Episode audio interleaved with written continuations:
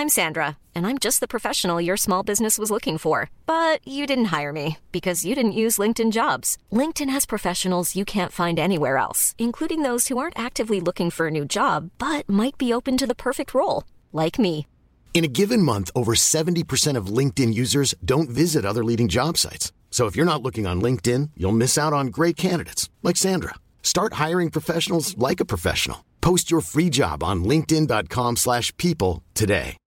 Millions of people have lost weight with personalized plans from Noom, like Evan, who can't stand salads and still lost 50 pounds. Salads, generally, for most people, are the easy button, right? For me, that wasn't an option.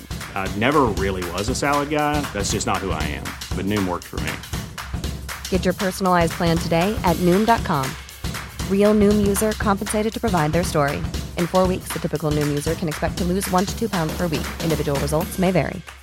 Hey, Dave. Yeah, Randy. Since we founded Bombas, we've always said our socks, underwear, and t shirts are super soft. Any new ideas? Maybe sublimely soft. Or disgustingly cozy? Wait, what? I got it. Bombas. Absurdly comfortable essentials for yourself And for those facing homelessness. because one purchased equals one donated. Wow, did we just write an ad?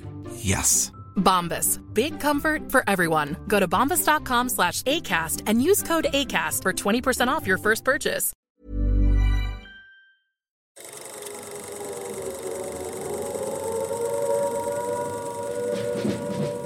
Welcome to the Fighting on Film podcast, the podcast all about classic and obscure war movies, from the Normandy landings to the days of chivalry and swords. If it's been captured on film, we're going to try and cover it.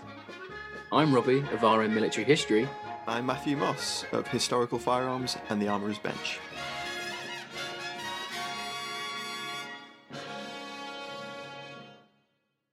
Hello, welcome back to Fighting on Film. Now, this week we tackle a film that is in its 20th year anniversary.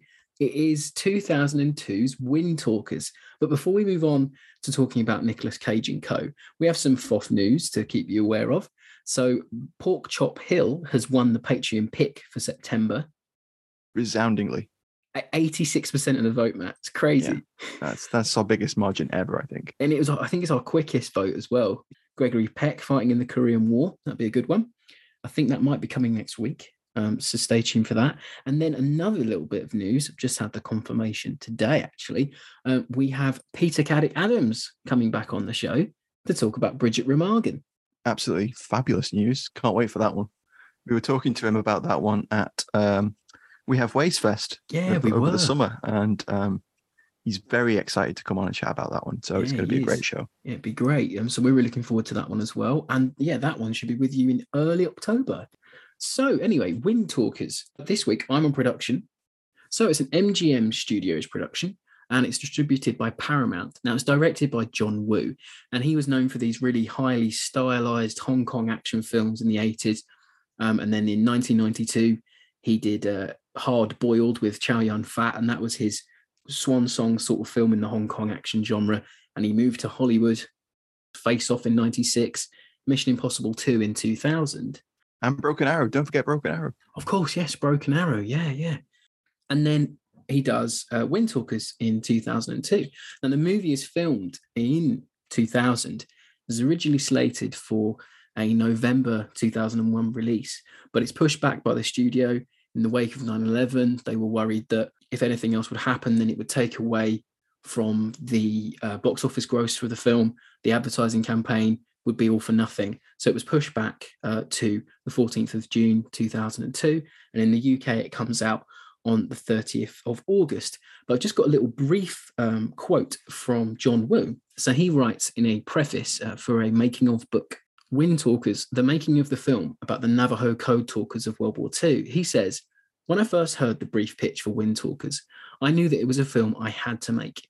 Here was a tale of personal honor with Navajo men committing themselves to a top secret program that only they can fulfill, with Marines forced to follow orders to protect top secret codes at all cost, even if it means taking the life of a fellow Marine. And he follows that up later in the passage by saying, I also hope that it reveals the honor such as shown by the Navajo code talkers and everyone else who has served to protect their country is one bright shining thing that can come out of something as brutal and terrible as war. So that's at the time. A lot of delusions of grandeur. Is going to make this big epic that's also going to tackle men at war, the Navajo, all these things, all these themes. Yeah. Yeah. But then in 2009, he talks to Entertainment Weekly and he goes back on some of those things that he said. And he actually is a little bit scathing. So he says the studio wanted to make a John Wayne movie, just a typical American hero film with explosions every few minutes. I had to make them understand that this wasn't a story about heroes, it's a story about a man and his own demons trying to redeem himself from war. I made the movie that way, but some people in the studio didn't appreciate it. And in the end, I guess neither did our audience. So I read that it was also re-edited. Yeah, So I heard was- that as well. It was more in in line with what the studio was hoping for, as Mm. opposed to what um, we were originally intended. As a Yeah. more of a melodramatic or dramatic rather piece. Um, It's hard to get to the, I- the bottom of all that, the studio meddling. I, I, the way that this film comes off, I don't see how you could meld those grandiose action sequences No. with a more dramatic picture. Hmm. My thing is, with, I don't think it adds up. It's that no, it doesn't add up to me because you've already what you've got there is John Woo's base. There Yeah. are no deleted scenes that I could find that add anything more to the Navajo um, contribution or anything else like that. It's all No. very generic, sort of surface level stuff. But we'll get back onto that anyway. We digress. So it was filmed on location in Hawaii at a Kualoa Ranch, uh, the same ranch that was used as, as Jurassic Park, actually. And uh, extras were sourced from, yeah, Schofield Army Barracks, Hickam Air Base, and Pearl Harbor Naval Base. And according to the book, uh, the, the making of book, as many as 700 extras were on set at any one time, approximately 500 Marines and 250 Japanese soldiers, all of whom were hired locally. With these numbers added to the production crew of approximately 350, Wind Talkers became its own battalion with a lunch tent that could cater a thousand people at any one given time. So it's a huge production. So this It's- is huge filmmaking. Yeah. gigantic. What was the budget for it? The budget was 115 million and it made 77 million. Okay, right. Yeah, so it was a Mm. big flop for MGM at the time. And considering that they'd had to push other movies back because of 9 11 and the wake of that, not a big hit for them at all. Talking about the grandiose way the film was made, there's a big boot camp in August 2000. Uh, uh, So after Saving Private Ryan, it becomes really nouveau riche to get these boot camps before movies. And there's a really good little documentary about the boot camp on the collector's DVD. You've got like Mark Ruffalo eating MREs, being like, "Oh, you know, we were told we've been told by the Marines if you get the biscuits and crush them up in the apple syrup, it makes cobbler." You know, he's got all these little sort of USMC tidbits going on. It's quite funny. Mhm. So that's really good. And there's a guy called uh, James D. Dever, who's ex-US Marine uh, sergeant, and he set up One Force Inc., which are a, a military uh, technical advisor um, team company that have worked Right. on We Were Soldiers, Flags of Our Fathers, and more recently the upcoming Korean War devotion film. So Oh, okay. the military advisors in this are top notch. You know, all the guys are, are taught by US Marines. In terms of production cast, it's written by Joe Batteer and John Rice. Uh, Wind Talkers is probably their biggest credit. They've had some TV work recently, um, but they seem to have fallen into obscurity a little bit. They didn't follow up Wind Talkers with any more major hits um, or major Right. films for big studios. So I'm not sure if this hindered their career. I don't want to speak for them, um, but I couldn't really find much about them. Uh, Jeffrey L. Kimball was a director of photography. He'd worked with Woo for his two pictures previous to Wind Talkers. So that was uh, The Hire and Mission Impossible 2. But he'd also worked on Top Gun and True Romance in the 80s and 90s. So he was no stranger to big budget fi- flicks Mm. and still isn't. He- He's still very active. Oh, I couldn't get away without mentioning this. So Nick Cage reportedly learned fluent Navajo um, during the making of the movie or pre-making the movie, and he, He said doesn't he'd play done it- though. yeah, he doesn't play Navajo for a start, but he said that he'd done it to better understand the script. Um, and but John Woo said that he misunderstood his role, which I always find quite funny. I, I mean, I It's don't know to believe that. I- I mean, No. we know Nick, Nick Cage is pretty eccentric, but is he eccentric enough to, to completely miss that he's not playing the Navajo code talker? Yeah, I don't know. He's not a it? stupid man by any means, especially if, If- he can learn fluent Navajo. you know, if, Um, if the script had said that Cage had a bit of Navajo in him or something, maybe, but they never allude to that in Hmm. the movie. And there's no, as I yeah, say, no, they they don't. He's a he's a Italian uh, a immigrant. straight, yeah, he's a straight marine war machine, isn't he? Um, but Yeah. anyway, so I've had to pull from two reviews this week because when this movie came out, it was panned. so, firstly, we have No. Peter. No, I know, shock horror, right? Wait till I get to the one word reviews. Um, so, Peter Bradshaw from the Guardian, uh, from the from the day of release in 2002, he says. Uh, a disappointing feature from John Woo. He takes the intriguing Second World War history of the US Navajo servicemen, whose language was used as an unbreakable military code, and turns it into a merely competent action war ethic, boasting neither Woo's trademark balletic violent set pieces nor any convincing insight into the tensions between the Native Americans and their Anglo Saxon commanders. There is much touchy feely PC New Age respect due to the Navajo, though, but the Japanese enemy are apparently just slant eyed filth right for getting shot to hell. Yeah, I can Yeah. see, I can see where he's coming from there. Yep. Uh, and then I had to grab another review, and I think this sums it up even more. And this is from legendary uh, film critic Roger Ebert, and from the same time in 2002.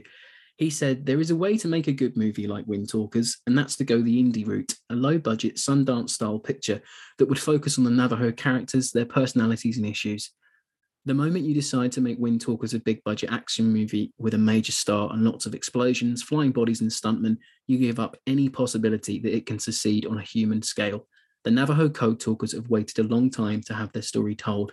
Too bad it appears here merely as a gimmick in an action picture. We I, we said this the other day when when Rob was watching it. It's an action movie set during the war. It's not really a war movie. Yeah, um, I think I've got that words to that effect in my notes. It doesn't hit the heights that it thinks it can, and it definitely doesn't hit the heights that John Woo thought it hit at the time. Because whether they're saving face in all the promotional material I could find, all the news reviews, the, the you know the press junket reviews that they get, it's all oh we're telling Navajo story. I learned about the Navajo. This story needed to be told, and I'm like they're barely in your movie, mate. Well, my, my main problem is like the the scenes where the Navajo um, code talkers are being introduced and they're at the uh, U.S. Marine Corps training base, etc. And it appears that they're like a second class because at this point the U.S. Marine Corps already decided that they want to be using Navajo Yeah, uh, as as code talkers and radio ops, Mm. etc.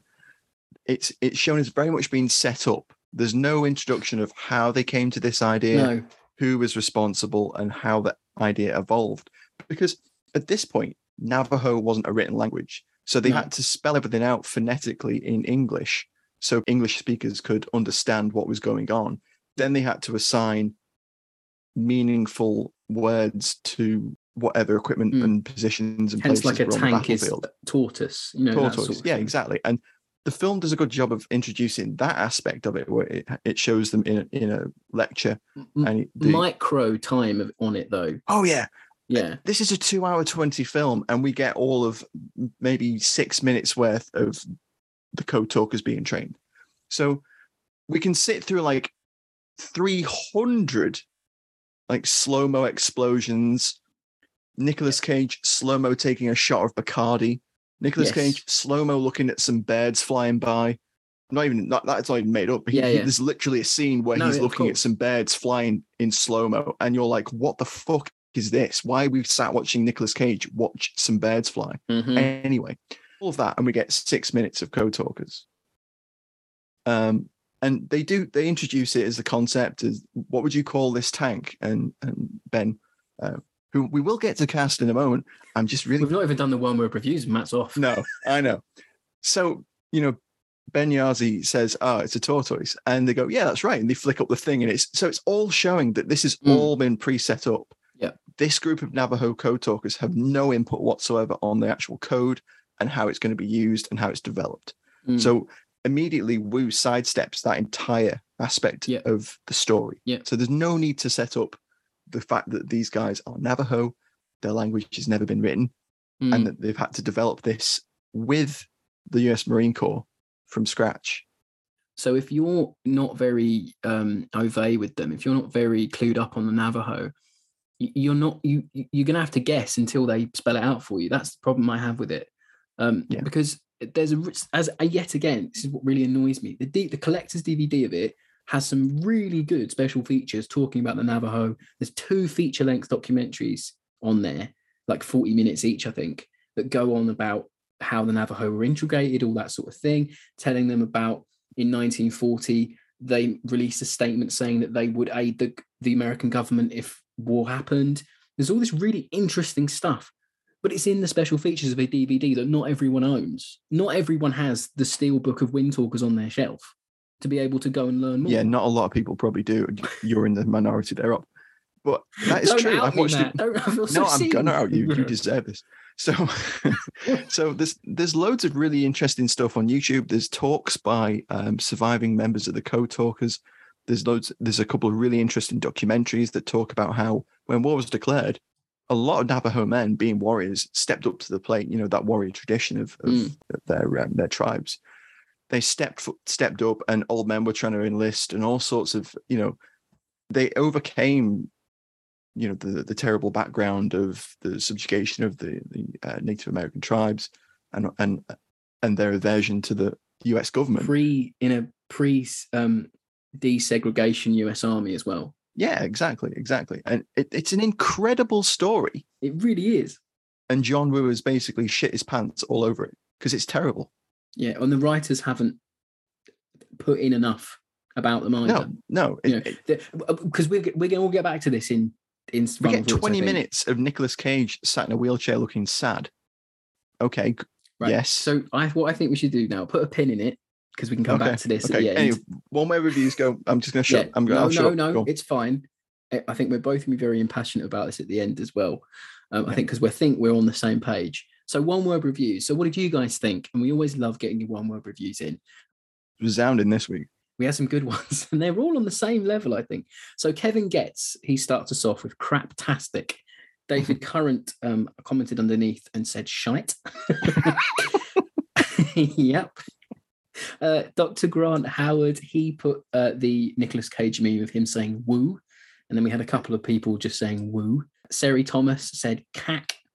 Uh, Mhm. Tall bloke went with Hawaiian. The Unconventional Soldier podcast. Now I'm probably going to butcher the pronunciation, but he said sit lil z, sit z, sit z.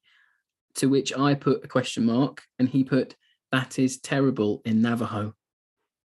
There we go. So I think that is the best one word review of all this week. I mean, there were a couple of people that said it was all right, and and childhood Matt would have agreed with that totally. Childhood Robbie would have agreed, um, we'll talk more about that later. But, but we were explosion drunk. That's what I think we were. Mm. unrefined palates is, I believe, Really did, what yeah. I was thinking. Yeah, We've aged um, like a fine wine, Matt. um, but I think apart from that, that is production for you. It's this big, massive studio picture with a lot of effort put into everything by the plot.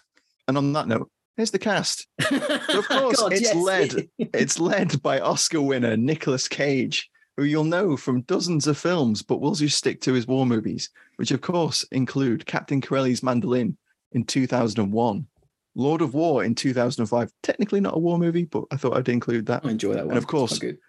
2016's USS Indianapolis Men of Courage, which I haven't seen, and I I, I kind of get the vibe it's one of those DVD straight to. Um, Nick trying to pay his tax bill can't turn down any work. Mate, yes, that will be it.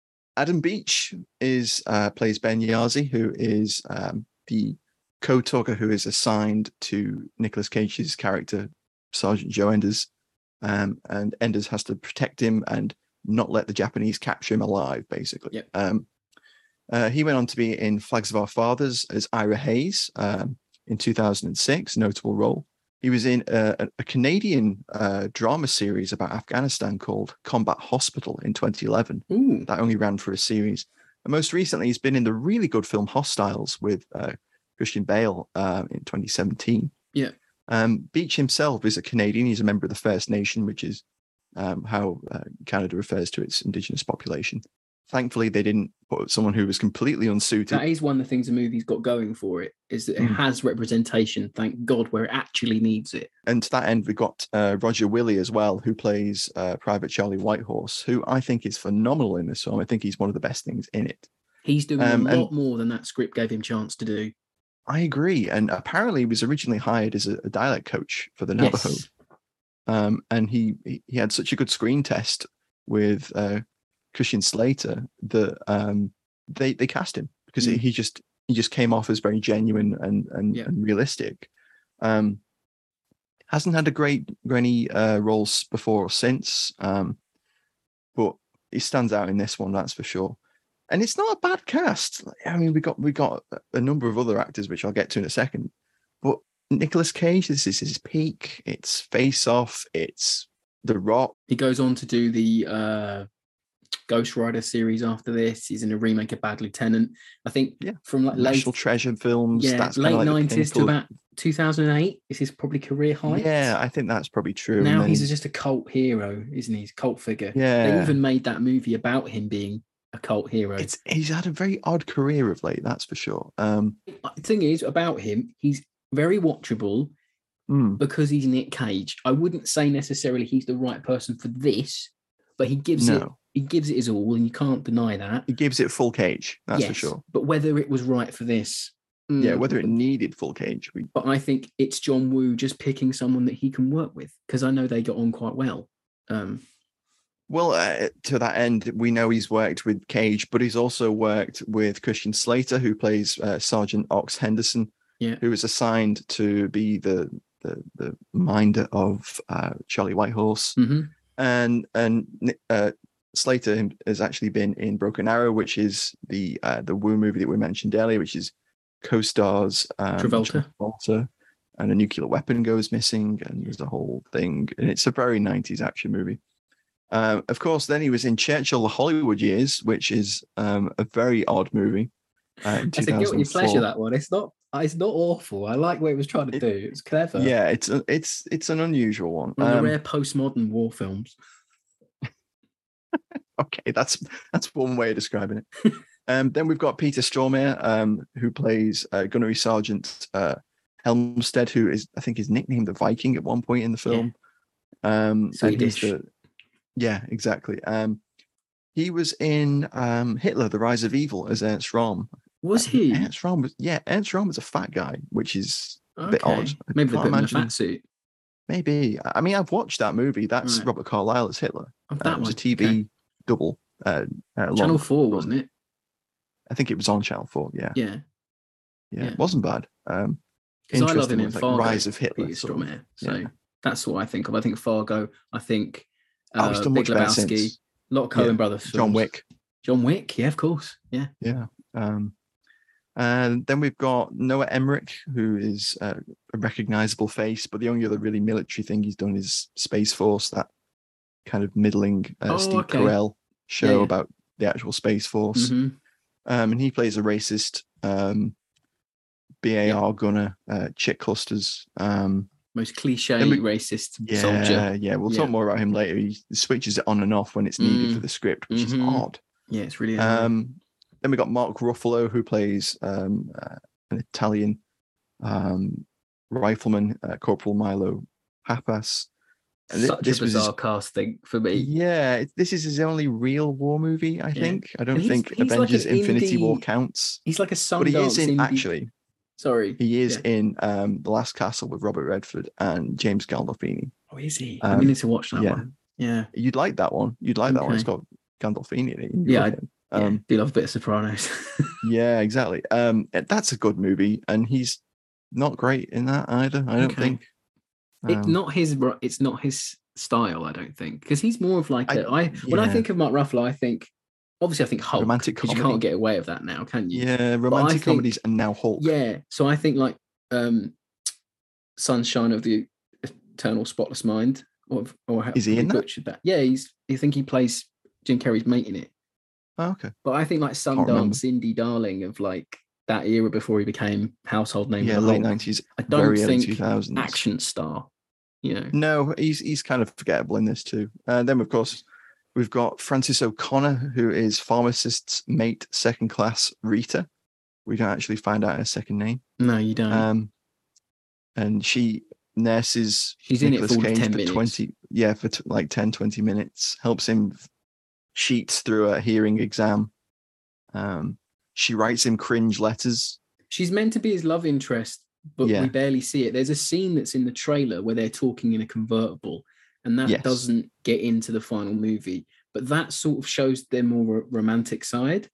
Um, but it's not in the movie, and I don't think it would have helped either way. But it would have given her some more screen time because she's barely in it.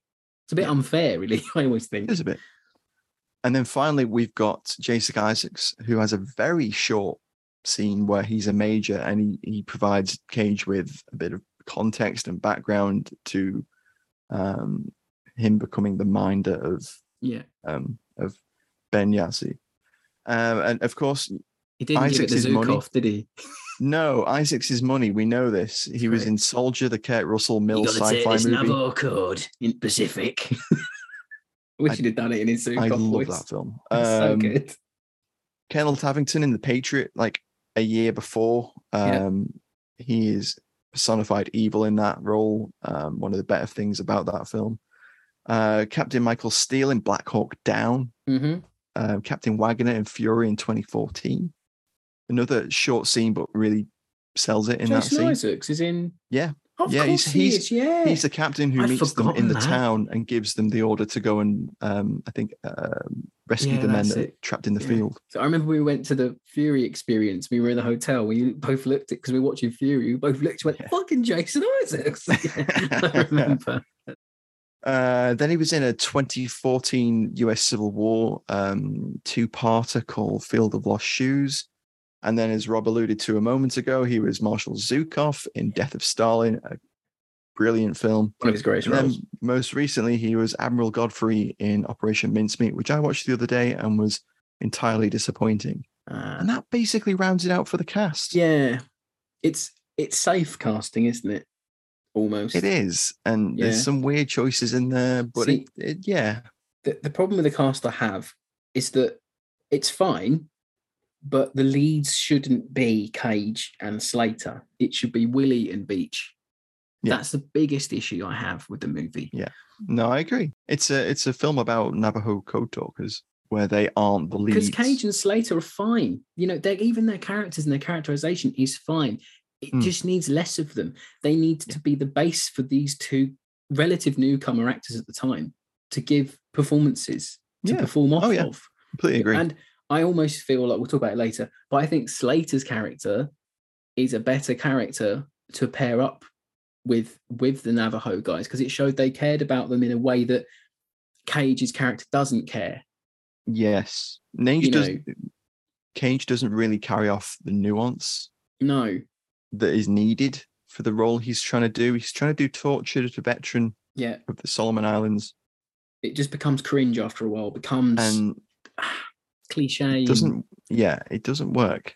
whereas Slater, he's giving he's giving a different performance. But you see with the the harmonica and the recorder scene, at least he's Yeah. trying to break barriers down. It might be a bit ham fisted, but Some of the trying worst something. harmonica miming I've ever seen. It's not great, is it? No, but That's anyway, not how you play a diatonic harmonica. Come no, on.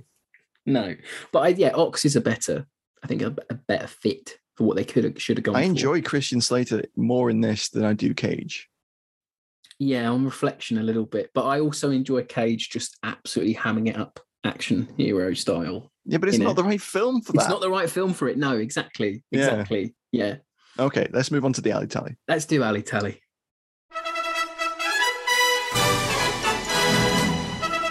It's time for Alley Tally on Fighting on Film.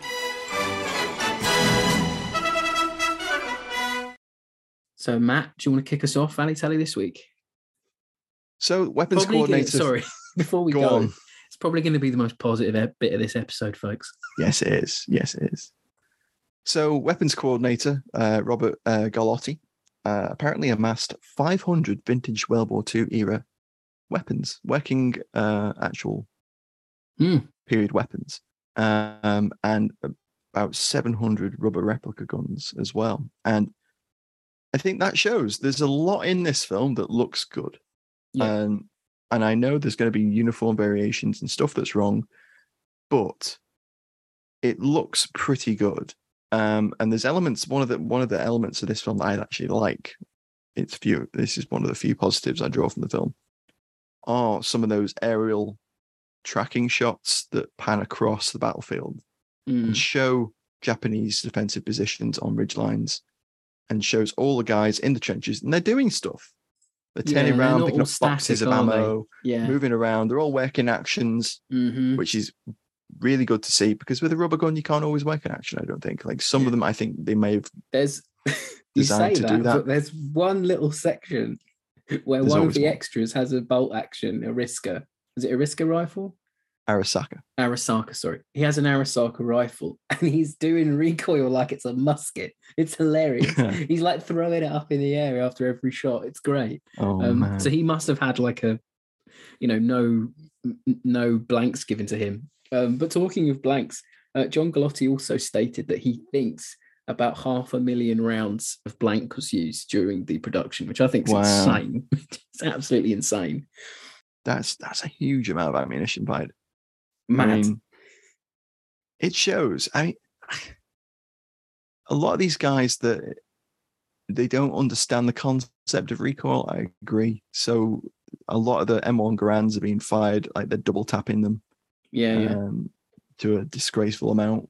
Where it's and Ruffalo's running around hip firing it it's great. lot. Oh, the M1 they, they do this thing. Yeah. They all do this thing where they have like it up on the the side and they're running, firing. The Mm, mm. I think Cage that- does it with a Tommy no. gun and it looks okay, Yeah, passable. yeah, But when you're doing it with an M1 Garand and to a lesser degree BARs, where Mm. you're running around, you can't do that with with full caliber rifles. no. I think what they learned at what they learned at boot camp might have been sort of drilled out of them by Woo, perhaps for the good of for what he wanted know. to show. it- Because that, that you know th- those USMC guys were really putting them through the paces in that in Mm. that documentary I watched, and I, you know they wouldn't let any slack. you know, definitely wouldn't have. Um, No. But no, there's even bits where Adam Beach is firing his M1 carbine at the end, and he's not even got it shouldered. He's just no, firing it's- it out it- front. You can him. see it's well out of his, his Yeah. shoulder. It, it's and you know it's not immersion recall- breaking, but yeah, Recoil with a 30 caliber um, carbine M1 isn't huge, no, but it's not. You you can fire it out the shoulder definitely, Mm. but it you'd have a little bit more muzzle rise. Yeah. Um, and it, yeah, it it's an action film. of What course, what yeah, it is say? an action flick. Yeah, So to, to talk about some of the weapons, I mean, let's run through some. We- We've got a very, very prominent Thompsons in this. Um, Mhm. Cage is running a Thompson. Thompson throughout the film begins with um, a 1921 A1 with the foregrips in the Solomon Islands. and the drum mag, yeah. yeah, He's even is- got a drum mag pouch on the back of his belt in that sequence, Ah. which is a really nice little inclusion. Because I like the a lot- camo they've got on. Yeah, I'll talk well. about that in a minute. I Um, bet you will. but not yeah, but not many people realise that there was a genuine uh, drum mag Yeah. pouch. Nice to see. Really nice Mhm. inclusion. Um, and I know you'll talk about this more later. I like how they moved to the stick mags and the um, the straight forend Thompson to show delineation of time. hmm Um, and it's a different campaign. Weapons have changed. Uh, and I'll let you talk about more of that in, in, in a minute because I know it's one of the things you want to talk about. Sure. We can't not mention atomic grenades. Oh, Every fuck, grenade yeah. in this goes off like it's a napalm explosion yeah, and that's throws people a hundred yeah. foot in the air. just become really apathetic to it after about three or four. It's too much. This is is something I was going to talk about towards the end, but we might as well touch on it now. Yeah, the explosions are too much. There's it's gratuitous. it is, it really is. Slow mo explosions, explosions, close ups where Mhm. you're literally super zooming into an explosion. Yeah, yeah. Um, it it after the first battle, you you're just sat there going, oh, Another one. This is Another war, one. war is war is very explody. We get it. Yeah. Okay, thank you, John. Not every explosive goes off like that, John. you know. No, no. And the thing about the atomic grenades is it's not even it doesn't even do the same explosion type throughout the whole film. No. Yeah. So there's points where they'll throw a grenade and it'll explode in a trench and like four Japanese soldiers will fly out Yeah. in like a, a precision display of gymnastics Yeah. against this backdrop of a huge petrol based explosion. Yes. Yeah. Um, which you can tell is petrol based. It's you know Texaco And must then- have loved the production of this. oh I know. And then you've got scenes where they'll throw a grenade and it'll act like an actual frag. yes. Where it'll go off, some dust will fly up. but there's only a couple of No times ever real visible explosion. Yeah, there's only a couple Um, of times and- though. It's not many. yeah. Uh, it's when the plot decrees it. If Hmm. you know, you could play. Um, you could play explosion bingo. Is it going to be a more accurate quote unquote explosion, or is it going to be a Michael Bay special? Because that's what the movie boils down to. It just does Michael Bay explosions. Because not even Saving Private Ryan goes this mad with Pyros. It, it's like it, it, it feels like locked into an era that it didn't come out in. But even then, I don't think it would have done well. Well, it ages far worse. Twenty years than later, Private Ryan has in terms Yeah. of pyro and explosion massively. techniques. And I think that's why SPR still holds up. staged.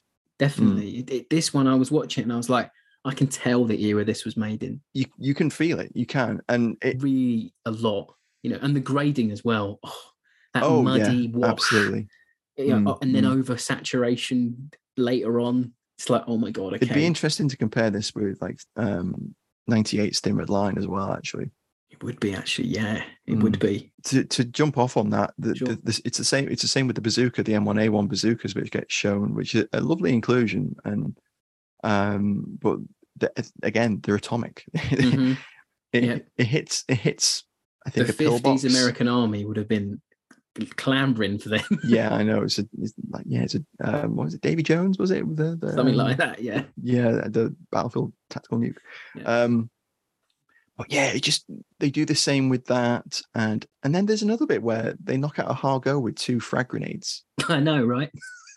and I was like, I know the Japanese tanks were, you know, sort of drastically not really thought under armored under but armored not in the Japanese army, but they weren't that point bad. where a couple of m2 frags Yeah. would pierce the armor and make it explode doesn't a guy shoot a flamethrower at one and it burns it up like it's made of cardboard or something? he does yes and then there's also a sequence where they they fire the flamethrower at um it's a portable ma- uh, excuse me it's a portable japanese metal pillbox which were Right. a real thing Okay, although this one's a little bit smaller than the real ones. sure. But there is a sequence where the, the that bit where flamethrower does Cage that is- as well.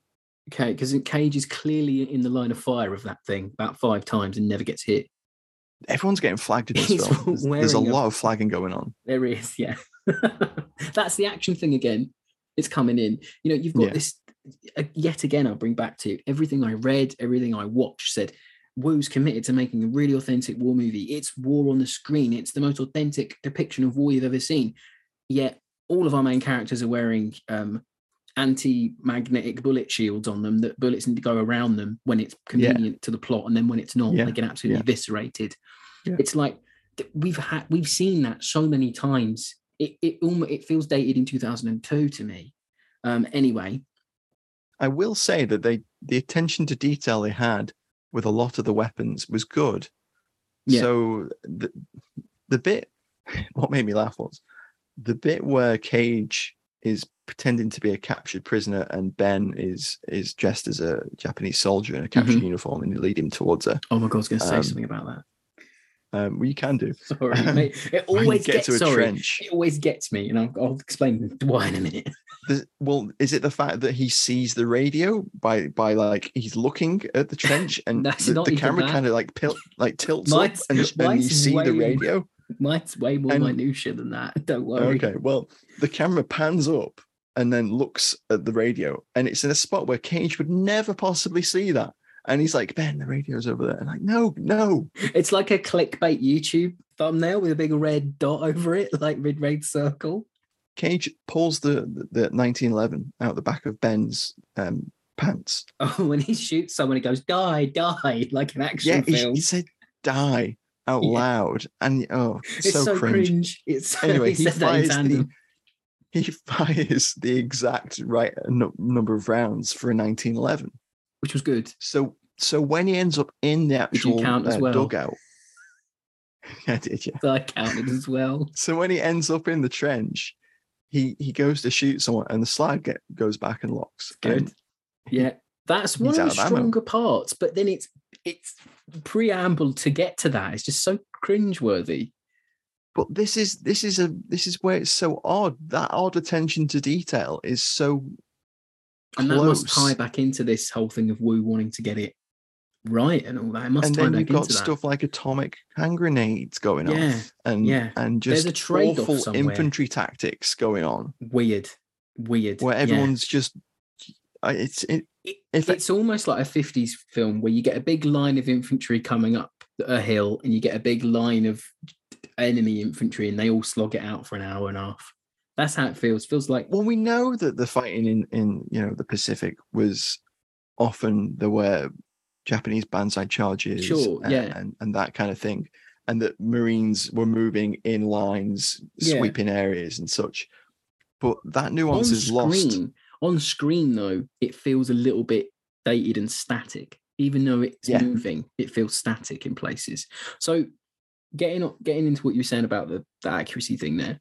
Mhm. So, I really like the use of the Thompson and the Solomon Islands. I think that's really Yes. strong. Um, and I'll be talking more about that in a minute. it allows nick cage not to reload for the whole yes, scene it does, and that's fine because that's the, one of the points of having a drum mag on, isn't it? You fight for longer. Yeah, it's one of the few benefits of it yeah of course. But then in that sequence as well, men are armed with M1903 Springfield rifles, yes Um, and as one well as- as well as well as Garand's in that sequence. So it shows in its way the supply issues that the Marine Corps faced during the war at some points. Because you know they were always yeah. they always felt they were the last to get anything. Could have gone deeper in with it. They could have armed guys with like M1 Johnsons and things like that, but they don't. Um, there's some yeah that would have been confusing for everyone involved might but have definitely been, but there's some Yeah. good photos of Navajo guys with M1 Johnson submachine guns okay that I've found online. oh the Um, reisings or, or Reisings, sorry, reisings. reisings yeah Yeah, kn- that's the one. Yeah, so that, that could have had those. That would have been a nice thing. yeah Um, yeah And then talking about the uh, uniforms quickly before we we jump off into favorite scenes. I actually thought the uniforms were really nice. There's a lot of attention put in. There's some clearly made for the film reproductions because some are a little bit chunky, like some canteen covers, are a little bit repro-y. you know, this is just from my re- living history days. You'd always tell this when is, someone's can- got this is canteen cover carrying in this now Rob. canteen, canteen cover, yeah. Um, oh god, I didn't even mention. You know what I hate about that bit where they put um, Adam Beach into the Japanese uniform? yes He has perfect puttees. Yeah that seems highly unlikely So who who in what USMC corpsman is going to now do a party? They Yeah, wear gaiters.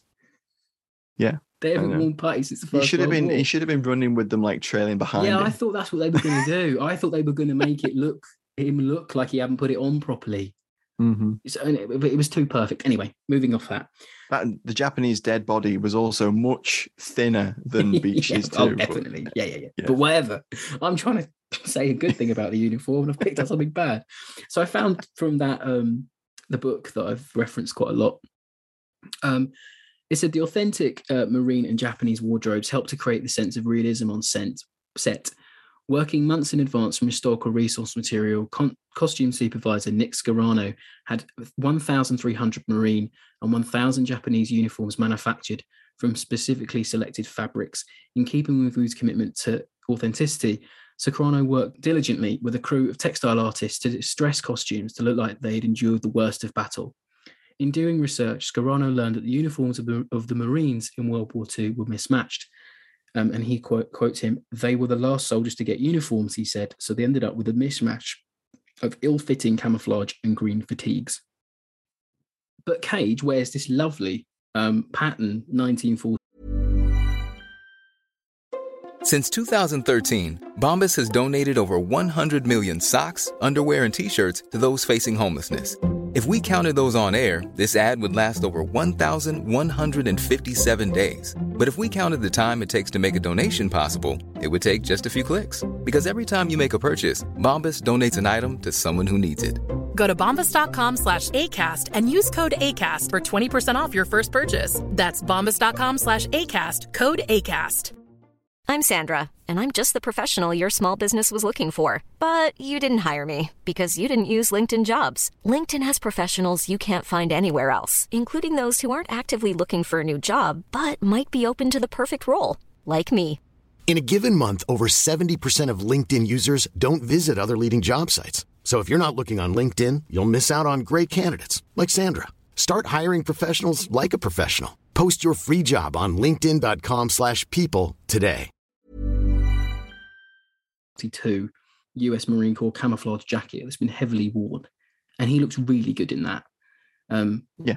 It's really nice. And you get guys wearing, some guys are wearing HBTs, some guys are wearing the camouflage uniforms, some guys Mm. I think are wearing the newer late war HBTs as well, with the Okay. pockets over the US Marine Corps style jacket. I think. Right. I'm not sure if that's entirely right I'm not too clued up on my Pacific uh, US stuff. I know just enough, Mhm. but it's nice. You know, most of it's good. Everyone's got what I can tell the right webbing on, and especially really like the little detail of the drum mag pouch. I think that was really nice. Um, and even down to, and I know this from experience, you've got a 20 round mag pouch uh, for your M19 28 Thompson, but you've got 30 rounders sticking out because it doesn't fit. Yeah, both. he had the he had the flaps folded, didn't Yeah. he? And- And then after a big firefight, Cage would run into scene and he'd have like one mag left. So that's a nice little inclusion. So even though you Yeah, and he reloads a couple of times he too. does reload a few times, yeah. But even though you don't see it, guys have got it, and guys are running around with flaps going up and down. It, it's not just Yeah. lads with belts on; you never see them touch them and all that. It, it, it, it looks good, and then I like the fact you've got Shermans, Ha-Gos, Stuart tanks, Jeeps, Mm. Deuce and a halves, the right artillery for the Americans, the right artillery for the Japanese. A lot of thought's been put in, but then here's where it annoys me all the effort you've put into the authenticity is all for nothing in a way because the movie just doesn't work. We always Yeah. say you can forgive all this kit, you can forgive all the weapons, you can forgive it all being wrong if the plot and the movie itself is good. And that's what we keep coming back to is that even though you've chucked all this in, it still doesn't help the movie. Final shout out to uh, Charlie's big hunting knife, the big horn handle. That's really knife, nice. Yeah. um, which gets some use. And Cage like has hero a, um, it is, and Cage has got a uh, model 1917 trench knife at the beginning. Oh, has he? Yeah, so there's a Japanese soldier comes out of the uh, the bamboo, Yes. bayonets someone. He he pulls it f- from like a a, a vertical Scabbard. um, yeah. sheath. Yeah, takes it out and just stabs the guy in the chest. Oh, isn't it the one with the knuckle dusters and he Knuckle punches him? duster. Oh, I thought he had knuckle dusters. I didn't realize it was a knife. Ah, okay. Yeah, he stabs him. He sort of like does an awkward stab, Oh, okay. but it's a, a, a 1917 trench. That's a nice little touch. Oh, and there's a an M19, um, sorry, M1897 um, trench shotgun as well. of course, Stormare uses it, doesn't he? Yeah, yeah. Stormare, Um, sorry. I keep calling him yeah.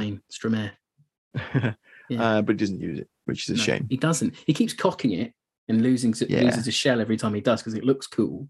Because they have to do that in action films. Ooh, tick off that trope. That's That's, a, that's a, a, big one. That one. Someone's got a shotgun. They have to constantly Yeah. rack it every time you see them. Yeah, they can't. It's it's like um, um Occam's razor. It's Occam's Yeah. shotgun. it's it's like Schrodinger's cat. It's like, has he really got a shotgun if he's not cocking it? Exactly. You yeah. know? Yeah, exactly. very Mm. Western vibes. But moving into favorite scenes, and I use that word liberally this week. Hello there. Sorry to interrupt. I wanted to let you know that you can now join our supporting cast over on Patreon. As thanks for your support, you'll be able to help us pick films, submit questions for guests, have first pick on brand new and exclusive merch, and much more. Thank you for your support. Now back to the show. So, Rob, what's your favourite scene? I alluded to it in um in the alley tally there. I really like the five minutes and 19 second sequence that you get on the Solomon Islands in the first 15 minutes of this movie.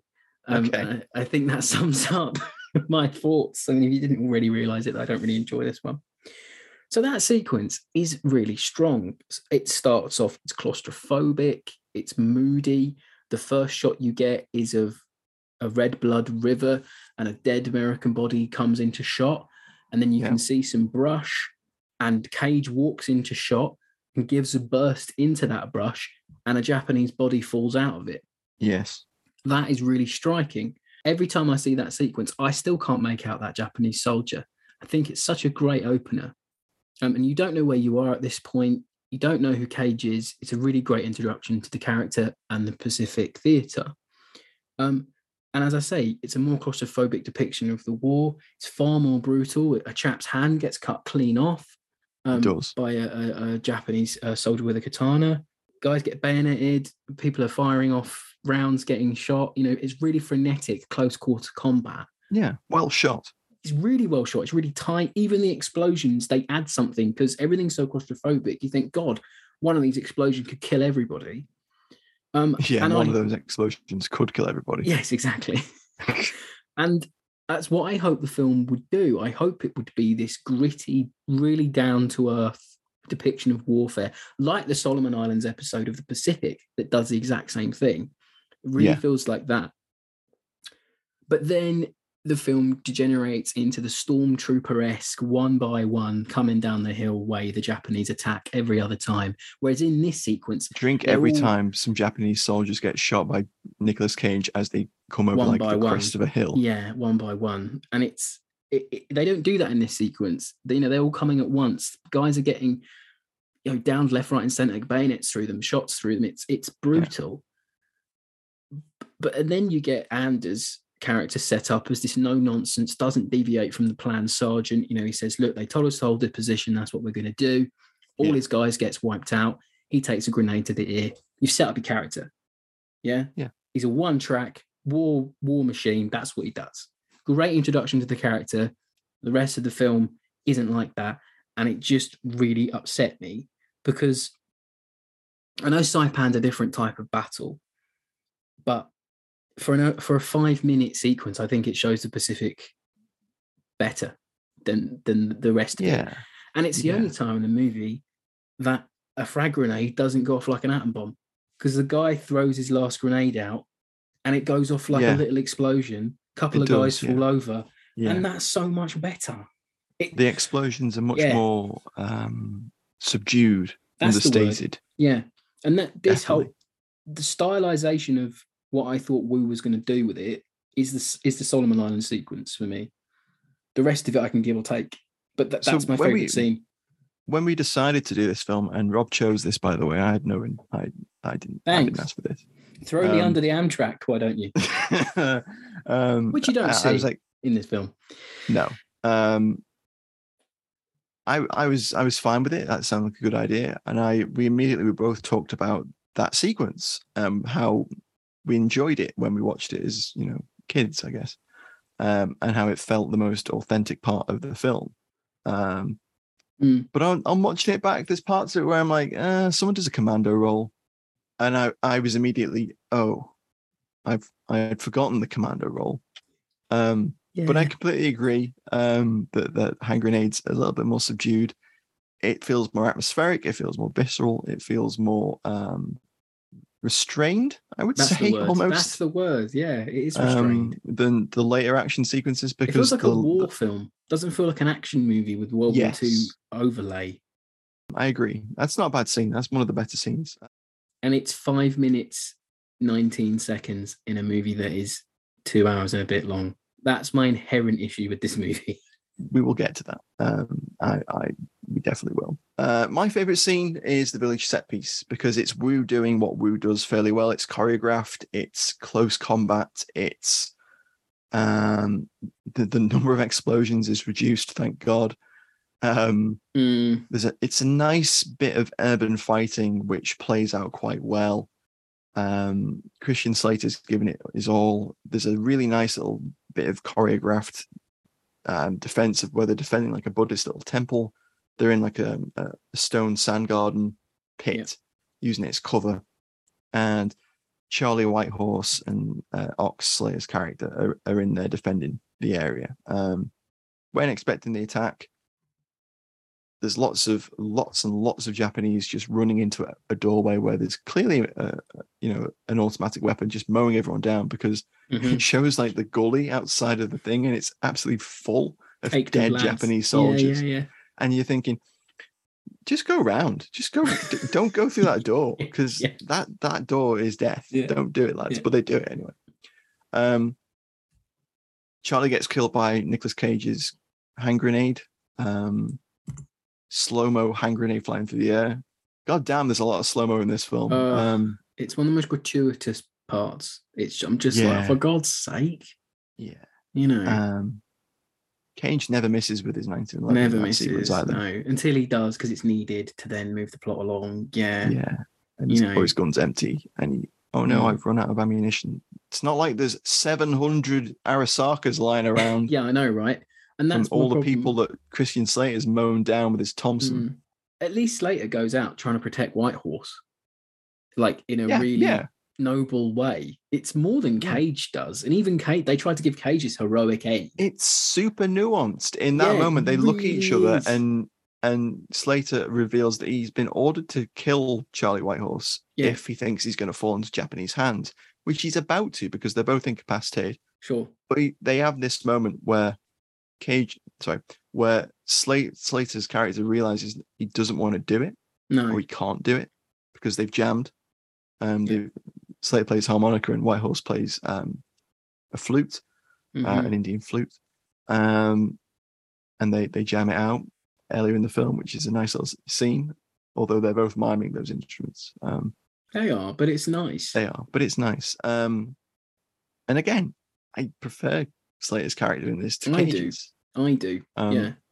And in that moment, in in that scene where he, he decides not to shoot him and to carry on fighting, it's meaningful. Mm. Um, and then Slater gets his head cut off, And you feel like they're fighting for each other which is as well. I just feel like the the head getting decapitated and then shown is totally unnecessary. you don't need to. You don't need to. We know it. You could have had Slater like horrendously bayoneted. Something like that. Yeah. You don't need to emphasize the fact, oh, Japanese officers carry katanas. Yeah. We know that. yeah. we know that but i don't think they i don't think he would have used it in that moment um and it, it's just so they could blow like half the fx budget on showing christian slater's head in the sand head. Yeah. yeah And then pan to it in that sort of horror movie way. yeah Yeah. it, it the just style doesn't of work it's odd. but it- unnecessary. yeah. It takes And out the this is- emotional weight because it's all Exactly. it's almost like parody.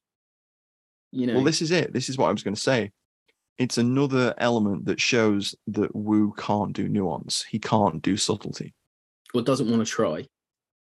or doesn't want to try yeah, Yeah. or isn't intending to try No, that yeah, it's, it could be any one of those things. That's And the it- problem.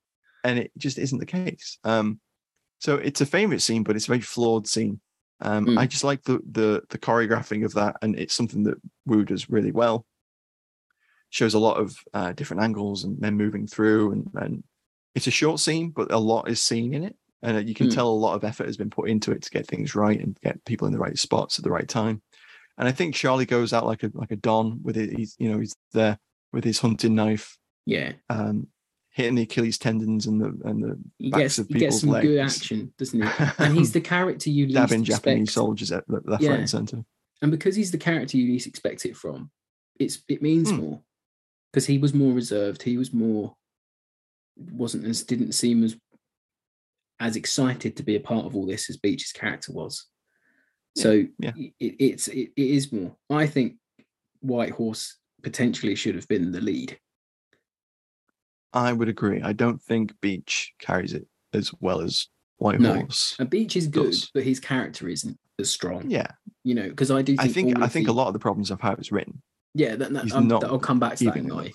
Final thoughts. and the way it flips at the end, where he becomes the bloodthirsty, wants to revenge. He's That doing trope. what Cage did at the Oh, beginning of the film, and it's a massive Yeah. trope. He's trying to stab Cage at one point, and he's like Yeah. hammering his flat of his palm into a bayonet yeah, pommel to try and stab Cage, where Cage is like, "No, can you not?"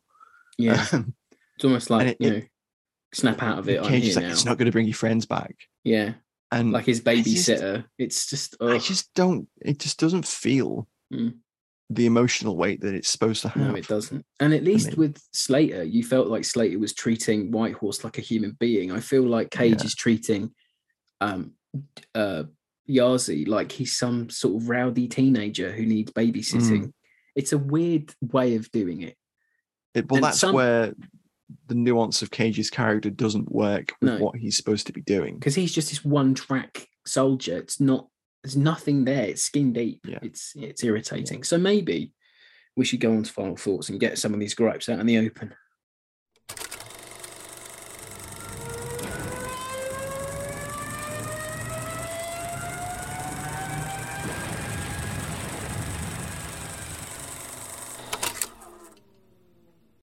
So I'll start us off, and I'm going to reference my book, the book again that we've pulled from. Did you love it? Is that is that what you're going to say? Uh, no, I You really enjoyed this film and you thought it was really well worth watching.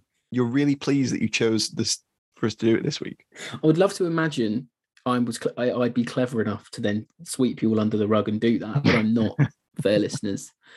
So I, I come again to that that book that I've been mentioning a lot, the, the the making of book. So in that book, it goes into a lot of detail about the Navajo code, the men, the way they went to war. It it has the whole dictionary that was written out you know, and translated into English. It's Oh, wow. fantastic. That's cool. I'm sitting there reading that and I'm thinking everything in here is not in your movie, for one, right? Which really knocked me because you've taken a lot of effort clearly to produce this making of book, which Yeah. goes into great length about a lot of things. And it feels like there were a lot of scenes that weren't even attempted to be written about the Navajo, giving them any sort of um, wants, hopes, and dreams that isn't just your cliche. What are you going to do after the war, everyone? Oh, You know, hang on, got hang on. Ox. I- I've got I've got what Ox wanted to do. Um, I have the exact quote of what he said, which is so incredibly weird. Who fucking He's- wrote that? He says, we "I'm going to take it. my dad's strawberries and mix them with a Swedish concoction called yogurt. And God willing, America will develop a taste for it." Such weird. So he wants to make Müller Corners, basically. Yeah. um, and Ch- even Charlie looks Onken. confused in that scene. Charlie's like, "What?" Ox wants to do Onken. It's like, what the fuck? He wants to do strawberry and, and yogurt. Basically. It's so clunky and odd. And it's like You that's know- such an odd thing to include. Like, why would you choose that? and that, Anyway, Yeah. sorry. No, no, it's I just had that written down because no, I no, it no. so it- ludicrous. it's good to mention it because it mentions how clunky that script gets at times. So, in any time that I felt like we might have got anything uh, deep and impactful about the Navajo, we don't get it. It starts and it ends in about Hmm. five words or less every time. You know, they play off Beach trying to do a like a ritual around Nick Cage to help him with his Yeah. cigarette. They play that off as if he's weird and they make Nick stop him. So I'm like, Yeah. what are you trying to do? Are you trying to show these men as are you trying to be respectful to their way of life, or are you not? Because this movie can't work out what it wants to show you about them. Yeah. And the f- problem with it, that one of my bigger issues with it is the Navajo story just feels like an excuse for MGM to get a little piece of that mini war movie glut that we got after Saving Private Mm, Ryan. mm. They want to cash in on it. And then because this movie flops, I think this starts the downward trend of these movies. So you Probably, don't get yeah. many after. By about 2004, 2005, it was on the wane in. Western cinema. Done. Yeah. Um, and then the clunky script, I have to come back to it, doesn't help any of the characters. Very one track. They're not played for prestige. They're not played for almost like parody. You're not you're not showing it up to be wrong. You're not showing it up to be weird. Um, you know, you've got Enders, the war grizzle sergeant that we've seen a billion times, doesn't deviate from it. There's nothing, it's all Yeah. skin deep. I'll say it again. It's very. It is John Wayne. It's John, It's John Wayne. Wayne, character. John it's Wayne. literally. Yeah, It's. It's so Sands of Iwo Jima. It's. Un, It It's, is. un, yeah. yeah. It's untrue. You've got the chummy and likable Navajo that just smile and wave, it would seem. They've got nothing more. Mm. They don't get anything more to do. And in the scenes where they do can add some weight, it's the actors doing it. It's not the words. They're No. really putting their all into it. White Horse in particular, um, Roger Willie is a, is a triumph for this movie. I wanted more of him. Um, and there's not even cut scenes that I could find with them in that would No, give no, them anything else, which is really fucking annoying. Um, we've seen all these cliches done to death, but, and then the cliches that you do get are just so fucking annoying. And when you've seen them, so you get the whole thing of at the end, Nicolas Cage goes, "No one else is going to die here." Guess what? He's the next guy that dies. Um, a marine asks his friend to look after his wedding ring if he gets Oh. killed. Oh, guess what? Next Yeah. scene, he's dead. You know, I'm nearly out of ammo trope, yet goes on to fire an entire belt's worth of ammunition. Cage's melt- meltdown going, I can't do my job. uh, buh." It's just so clunky and needless. his first. His first conversation with Ben Yahzee is appallingly tropey as well. Yep. Oh, and also, fun fact: the baby carrots in uh, Cage's mess tray didn't exist until the 1980s. I was wondering if you were going to say that. They were going to be di- They should have been diced Ah, weren't. was the, just baby carrots not a thing in the forties then? Just not until late in, late in the uh, in the eighties. Yeah, apparently. Okay, so that and that's Sorry, that was an IMDb. no, that's fine. um, It- that's it's, fine, It's a good little tidbit, but it's cringeworthy, and it's not the actor's fault. Yes, they can only work with the lines they've been given, but it doesn't help anybody. It doesn't help your film. And I think my biggest thing of all, the oh, ending. Oh, and there's a minefield trope, Rob. There's a Of course minefield. there is. Of course there is. And Adam Beach just But walks Mark straight through it. Ruffalo looks to the camera and goes, "We've walked into a minefield," and I'm like, "Oh my god, no, Oh, Mark, Jesus, yeah. stop!" Well, he has the tropes of being after they all get massacred in the town. He goes, "We're meant to be in a secure area, man," like it's Oh, a Vietnam yeah. film. And I I'm like, "Oh my Like, god, this, Mark. Is, this isn't Way, Mark. This no, isn't Hey. exactly, yeah." Sorry, I, I, I will stop ranting in a minute. No, no. It feels like an episode of History Rage, folks. Yeah, give me time to rant too. So my biggest problem is with the ending again.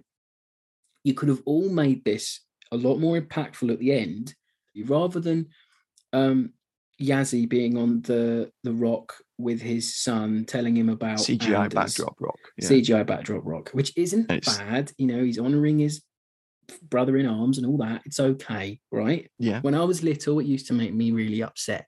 Okay. Okay. Yeah. I'll no, it's, admit. yeah, it's not But bad. now I find it a little bit cringe because the movie's pushed back a year. Mhm. Okay. It's meant to come out in November of 2001. In Right. July of 2001, 26th of July, there was a Silver Congressional Medal uh, awarded to all Navajo code talkers at a ceremony in Washington, D.C. Okay. Right. Okay. Pivotal.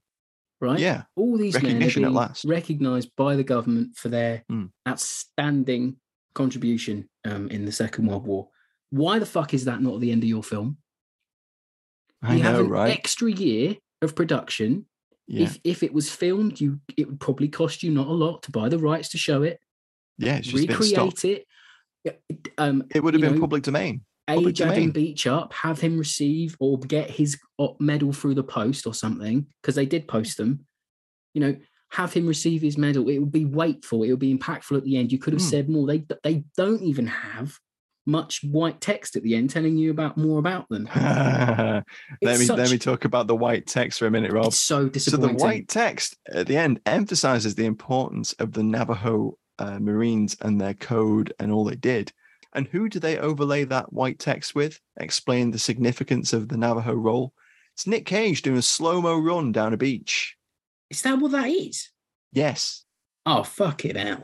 it's literally the scene where he go. He, there's for some reason there's a scene where he jogs down a, a beach past some other Marines. Oh my and god! it's I that didn't even know. piece of footage that is at the back. They could they could have literally taken some footage from that congressional um, ceremony of where the, the unit is given their citation and put it over that, Yeah, but they didn't. the fact they Nick don't Cage use running. their extra. Nothing What, to do with? Navajos. It's Nick Cage running, Yeah. and that is the entire problem with this film. It's focused on the wrong person. It thinks it's a Nick Cage film where it shouldn't. It's not a Nick Cage movie. no, You know, just because you've done big budget movies with John Travolta, Slater, Cage, doesn't mean then your movie about code talkers has to have all these guys in it. Yes, it might be the studio going, well, you can't possibly think that we're going to have a film with Adam Beach and Roger Willie in it. We can't possibly think they're going to be leads. Take a fucking risk, MGM. Take a bloody risk. tell the story. Yeah, exactly. Tell Eh, the story. And they don't. That it's basic. It it really is. Yeah. So, I mean, for me, um, I, as I mentioned, I liked the brief parts where uh, the Navajo are being trained, and it introduces the context of what they're actually supposed to be doing as the wind talkers. You know. hmm Um, but then we get all this absolute rubbish with Cage, and he's got his inner ear imbalance, and he he's struggling to walk. And there's a bit where I know it's And? unnecessary. It's 20 minutes of the film, Rob, that you Yeah. don't get back, and it it's summed up by a line that the nurse says to him. It says, "You can't go back to war if you can't stand up." Yep. Oh, okay. So we're going to overcome some adversity, are we, Nick Cage? Yeah.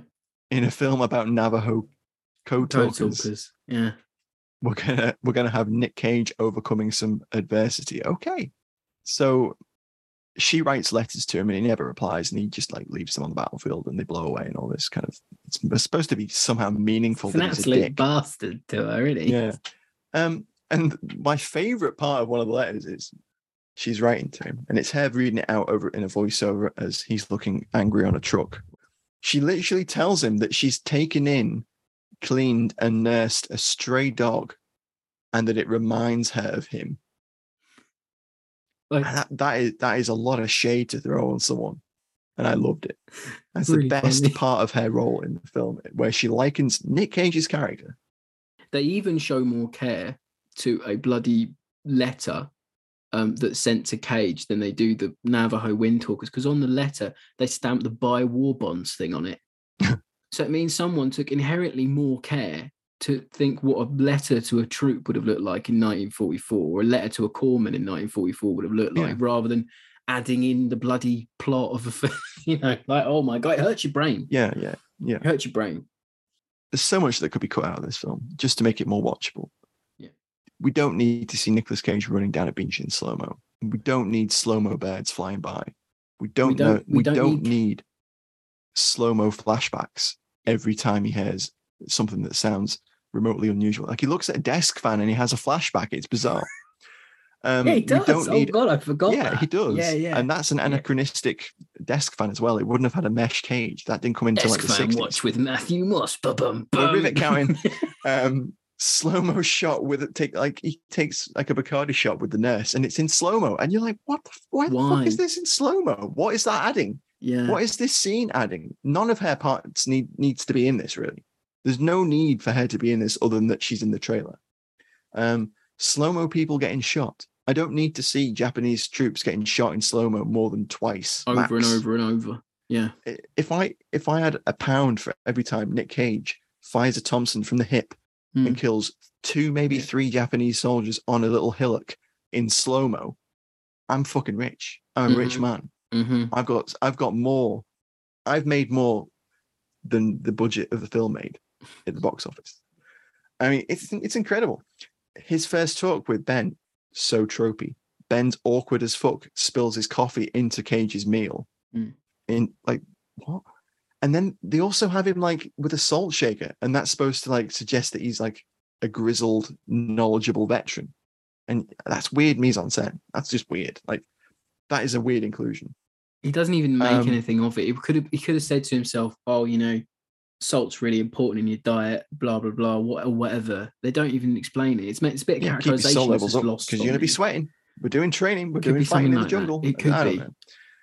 Yeah, I okay. I liked the large scale of the battle sequences, and I thought they were good. I thought they looked pretty decent. Yeah. The first battle, the last battle where they're getting shelled, not so much. The last battle where they go through like they push through um uh, what looks like an already burnt out area, Mhm. and they get killed. I feel like they killed. could have sent a Felt like runner awful. to stop those artilleries. They are those artillery. I feel like I feel like quicker. Ben shouldn't have dropped his radio and gone off uh, like a one man army, shooting Yeah, everyone with his M1 yeah. carbine. It, it um, annoys me. A lot of this movie annoys me. Infantry tactics displayed in this film feel really, really off. The Japanese, for all their you know their incon- incompetencies later in the war and the reliance on banzai charges, Mm. they didn't just ones and twos over a hillock for Nick Cage to shoot them. You've seen everything this film has to offer in the first 30 minutes. That's the problem with this film. It doesn't go anywhere. there's an admirable amount of that that battle action, but then it becomes too much. Mm. And if Woo wants to do a subtle moment, compared to everything that's gone on before it and around it, it just falls flat. It Yeah. just doesn't work. It feels funny. the They're cast trying to has got such a clunky script to work with. It doesn't really work.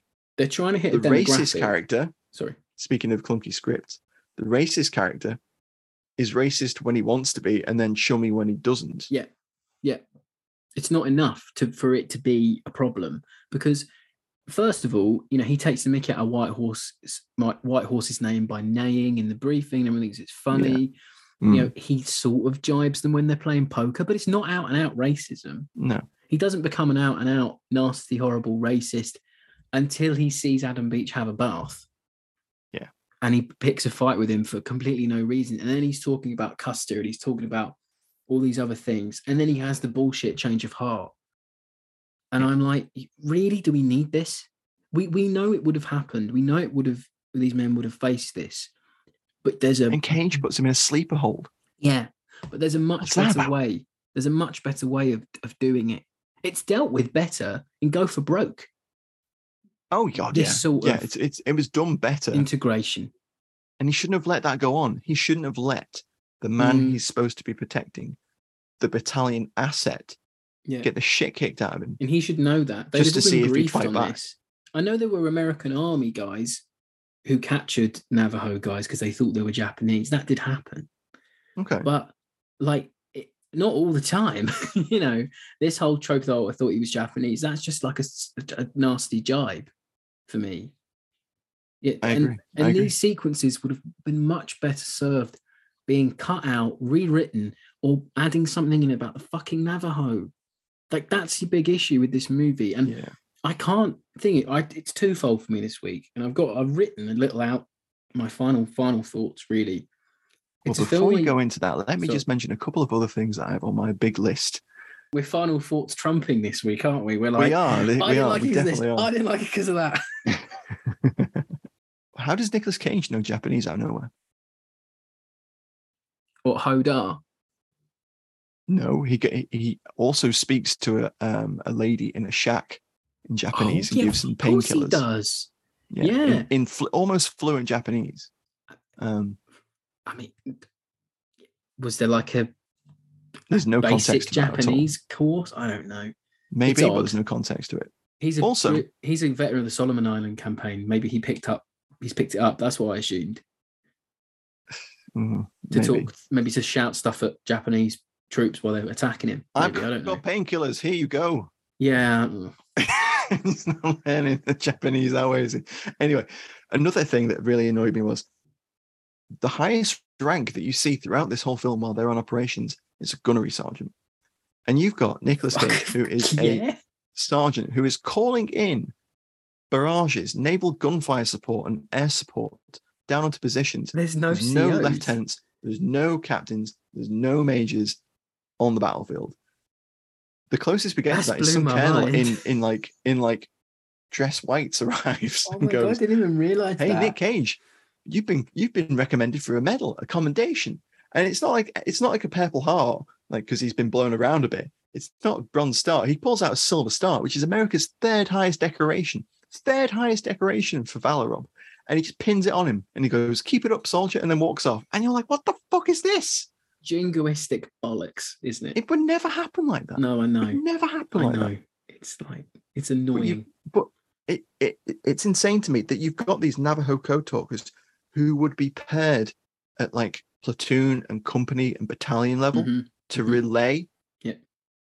orders back and, and, and that's forth. another problem. There should be a hell and of a lot more you just Navajo have guys. two. You've Yeah. got two Yeah. code talkers in one a, there's a deleted scene where you see one on a ship relay Yes, one of no, the he- messages. There is one bit where he is in the film as well. Right, okay, because he's shown twice where the Japanese Yeah. are shown to be like, oh, these guys sound like they're underwater. Like, what are they talking about? Yeah. The Japanese go in this deleted scene. No, that's in the movie, Rob. That's in the it in movie. the movie? I thought No, it was in the the movie. scene. Sorry. No, it's in the movie. Are these guys speaking English? It's it sounds like they're underwater. I'm glad the guy on the boat was shown. Yeah, but they show more the ship. boats, and that's nice stock footage, colorized. It is. It's the wrong ships, but it's nice. But shouldn't there be a hell of a lot more Navajo then in your movie? You're saying all, all these Marines, about 500 of the fuckers on screen, and there's 2 Mhm. Navajo radio guys. Come on. You show In loads of platoon. Navajo chaps in that briefing scene where they're trying to decipher the words and make them match and all that. Yep. Where the fuck are they? You know, I'm just not over Nick Cage getting a Oh. silver star in the field. I know, right? Oh, and he gives it to Mark Ruffalo to give to his the dead guy's wife. It's bizarre. And he refers to a cutscene where he got another silver star. Oh So yeah. when he's when he's pissed he on it in the ocean. he threw it in the ocean. And apparently that's a cutscene, Rob. That that was filmed. I couldn't find it. It's not on the DVD. There are no deleted scenes on that. It was apparent it was apparently filmed and it shows him throwing it overboard. Um Ugh. or into the sea. So and also okay. So by that time, um, surely a double Silver Star winning uh, U.S. Marine Corps NCO. sergeant would have been promoted or pulled out and put on training and then done subsequent uh, war bonds tours at that time in the war. Surely, Well, uh, you would think so, wouldn't you? And he, his gunnery sergeant probably wouldn't have told him where to go if he'd asked for a transfer. no, probably gone. You shouldn't you're- actually be asking the gunnery sergeant No. for a transfer. Oh, and they get the really clunky line of him going, "This is a war being waged throughout the entire world." You mean a world war, Peter? like so clunky and annoying. Oh, there's some real fucking clunky lines in this film. Could wax lyrical all night. I think about this one. Okay, I think everyone gets the gets The gets the idea picture. of how So- we um, feel about the film. I've got to round this out, if you, if I may, Matt. So a film I slash we used to really enjoy when we were younger. Another childhood favorite ruined. Fighting on Film, ruining your childhood memories. Um, but if you cut through the scale and pomp of it all, you're left with very little substance. A real shame as you can see what the film could be in glimpses here and there, but it devolves into an overblown action film with a World War II coat of paint. Very little nuance at all. I'd recommend it in a sense as to watch this to see what can happen when a perfect storm of a huge budget, a profit chasing studio can do when it's jump when it's jumping for trends. But the Navajo Code Talkers deserve so much more here, and there are some fabulous documentaries and books out there about their wartime experience if you want to actually learn what they did. Completely agree. Wrong director, wrong leading man. Completely missed the story. Yep. And I agree with Roger Ebert, what he said all the way in the production notes of this needed to be a smaller, more character-driven film.